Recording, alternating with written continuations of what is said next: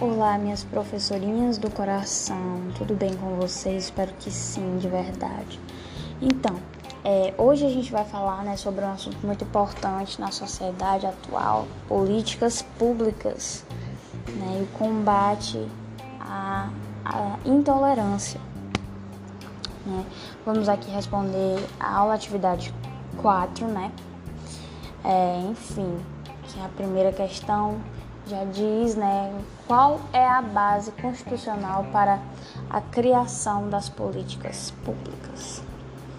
Então, é, as ações afirmativas têm como base da Constituição Federal de 88. Conclui-se, portanto, que a lei maior brasileira consagra o princípio da igualdade sob aspecto material e encontra-se inundada de preceitos que autorizam a promoção de ações afirmativas nas, nas mais diversas áreas, né? Enfim, é, vamos para a segunda questão. Segunda, uhul! A segunda questão já fala, né, as políticas públicas de ações afirmativas são os meios mais eficazes para resolver o problema da exclusão na sociedade e na educação né? Assim, sim, né, são bastante eficazes para melhorar o comprometimento na educação a respeito dos problemas da exclusão na sociedade. A política individual de cada escola, em busca da conscientização do seu meio, pode trazer respostas positivas a essa questão.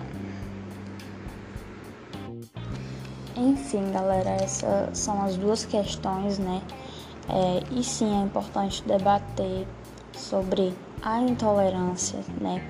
Principalmente um assunto que me chama muita atenção é a intolerância religiosa, né?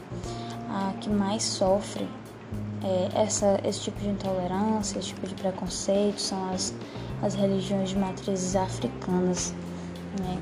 Que é um percentual muito grande, é o preconceito que eles sofrem realmente.